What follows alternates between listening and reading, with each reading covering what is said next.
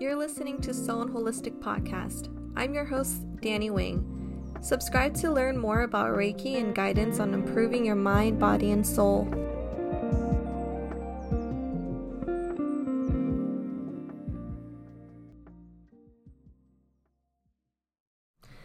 Hello, Happy New Year to everyone. I want to give you a warm welcome to Soul and Wholelistic Podcast and thank you so much for joining. This is my first podcast ever. So, full discretion, I am still working on how I um, speak. You will hear a lot of ums. I will try to edit them if I can. And um, yeah, so let's get started. I really Hope that you take the time to understand my purpose for starting this podcast in the first place. I believe that we're living in a time to start healing from our past traumas and to find your own journey and have balance in your life. We are starting to recognize how important your health really is. And I also want to let you know that you're not alone in this process of healing. And I hope you use this podcast as a guidance for yourself to improve your mind, your body, and your your soul. Today, I want to take this podcast to in this episode to introduce myself and give you some background about me and how I became a Reiki master. For those that are family members or close friends that are listening in and tuning in, I hope there's something in this episode that you can learn about me if I haven't told you yet and um, really grab the gist of why I became a Reiki master in the first place. So, my name is Danny. I am the youngest out of three. I'm considered first generation as Asian American, and my family, my parents, well, specifically, my parents came to the United States as refugees from Cambodia around the 1970s, I believe. I graduated college in 2019 with my bachelor's in healthcare management. I've also minored in Asian Pacific Studies. To me, that was somewhat, somewhat of a big accomplishment for me as I was able to do something for my parents, but during those those years of my years in college, I learned the truth about, you know, the country.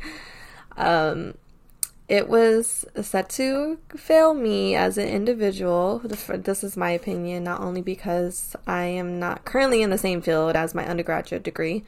So I'm not doing anything in healthcare at all. But I do find that a common situation with many others. So I do relate to those that have a degree that is totally different from what you're doing now. Uh, one of the st- statistics I found is that 27% of college graduates get a job related to their major. So 27% is pretty low, it's a low bar. I've also experienced so many educational barriers, which I didn't learn about until college was over. So I thought to myself, did I really want to work in healthcare field like the largest capitalist economies in the US? I don't think so. I did choose to stay in the field for some time, but I didn't get myself to agree with the sense of working for a for-profit company there's nothing wrong with that. I love it. I I love that people are able to start a company and and provide services that people can use. But it just wasn't for me and I I chose to leave healthcare field just because I wanted and my preference was to do a little bit more for my community. So recently, I changed my job to work at a school where I, I feel most comfortable at. And that's just a little bit of background on where my knowledge and my education background came from.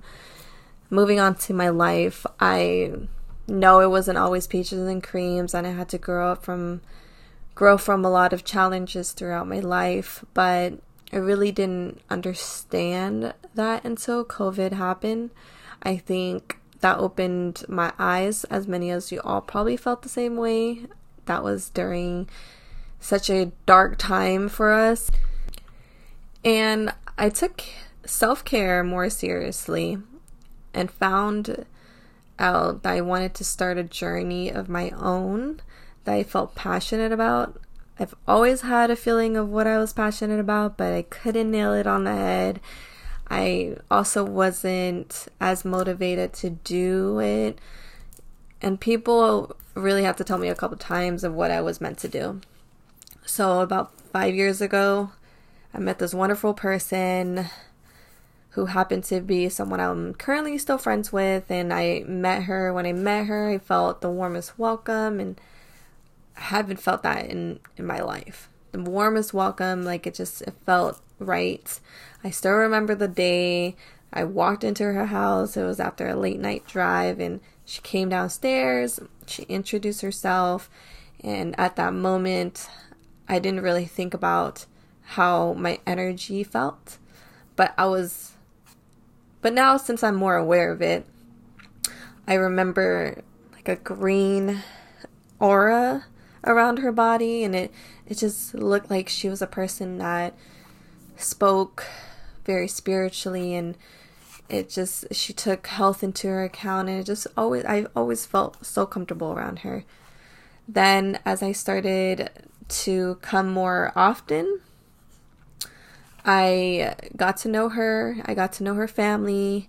I felt like I was missing a lot of pieces when I was growing up that it's the love and the affection and the amount of oriented family oriented characteristics that were so foreign to me and I did often compare the love I received at home to what I got from her and her family. My parents, I mean, they loved me, but it wasn't the love that I'm used to. It was more so do good, succeed, and I'll love you. So it was more of a conditional feeling, which again is nothing wrong with them. They that's how they were raised, and it doesn't mean that it isn't it isn't right or if if if, if it's wrong. Um, they loved me wrong or something. It was just what I'm used to or what I was getting at home. But the love I received from her family and from her, I felt an unconditional love. So I started to build my life around their energy, and Queen, which is her name, was just such a gifted person from the start. She was someone that taught me many years of different lessons directly and indirectly. My five years I spent around her family just show me that I was able to use the gift that I had and share it with others that needed me and needed my em- empathetic and my empath feelings and my energy. So, um, just to give a little bit of background about Queen, she's a very spiritual person and she uh, helped me and gave me insights about crystals and saw so much in me that I haven't really manifested in yet. She also pointed out characteristics that I wasn't aware of at that moment. So, believe it or not, there was one night, there was one night, and it was a vivid dream that I I had of a green forest, and I was like surrounded by tall olive green trees and the grass, like I felt it on my toes. And so in that dream, like I just felt so happy. I felt content and I felt like there's something I knew I was missing in, in life in the sense of being whole and disconnected with the earth. I just I felt such a great energy connection in that dream and think of it how you want, but that dream changed me. I I thought of how I want to kind of look at life and what life was at that moment. And I thought life was just about making money and being part of the society and trying to fit in with all the materialistic things, get designer bags. I, I was that person. I was that person. I was going out a lot and just trying to assimilate myself to be that normal citizen, right? But after that dream and after meeting Queen, it was much more than that. It was much more than waking up, go to work, go home. Go to work, go home. Or like this routine that just it, it just didn't feel right to me. It's about I feel like life is about experiencing what the world has to offer and take that risk you haven't build more personal bonds, accelerate your life with friendships and that are on the same wavelength as you and there's so many other experiences that I could talk about, but I just wanted to dive more deeper into this new person that was created and I felt like that happened to me. But those last couple of years, I mean, even if I'm speaking about how good it was, I still had some times where I just I I was transitioning to to be that new person, right? So it wasn't the best as I said before. It's from my experience, I know I was going through a lot of physical changes, um, health wise. I was getting sick so often, and I had no idea what my body was doing. But now, when I look back to those days when I was sick, my body, I felt like my body was detoxifying from all the negative energy and the hate that I had, that I had produced over the years. And I was just so angry at the world during those times. And I took it out on people and I took it out on family. And I, I definitely saw myself struggling to come out of a hole that it built myself in each way, trying to find out how can I reach out of this treacherous place I dug up for myself? So 2020 was when I got out of the same habits before and focused a little bit more on my mental health and still struggling, but I still created a better place for me to truly understand myself and I had to go through a lot of stress. I had to go through a lot of unbalanced chakras and a long time trying to figure out why Reiki was my passion. And after creating those bonds and new friendships, um, I didn't really know what Reiki was until one of my friends, Joshua, he pointed it out and he was like so certain that, hey, like we had a phone call. He was like, hey, you know, we are just talking about what, you know, like I was kind of stuck in my life. And so he was like, you know, you should get your Reiki certificate. And I was like, you know, like I I understand what you're saying, but I don't. What is Reiki? You know.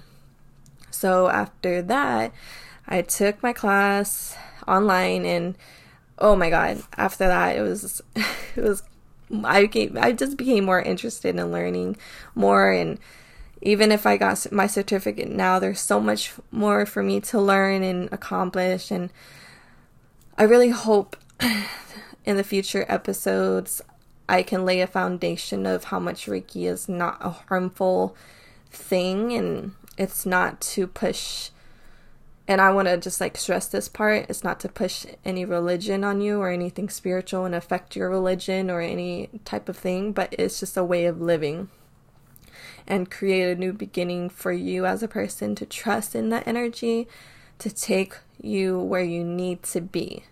One thing I can't do as a Reiki master is like send the love of your life and, and give you financial gains, but I can help work on making your your life the first priority. So that is the end of my podcast. I just wanted to give you some background about how I came about five years ago when I was in college and doing all this, crazy things to a new person who I am today and being able to spread knowledge about what Reiki is and just a way of living and a way of your lifestyle can be set and how important your mind, body, and soul is to you. And I feel like we always get kind of caught up in other things that are in our lives that are not as important as yourself. So, thank you so much again for joining and thank you for supporting me. I hope, I really, really hope that you come back. come back and listen to the other episodes. I know this is just the basis of, you know, getting to know me and um, the next episode will be more diving deep in what Reiki is. So, again, thank you so much for joining in, tuning in, and I will let you know when the next episode is. And today, I want to give an affirmation on how much growth you will have in 2022 in reflection of year we had in 2021. We will bring more time for ourselves and elevate to be a more positive living. So go enjoy the rest of your day. And again, thank you for tuning in for my first podcast ever. Bye.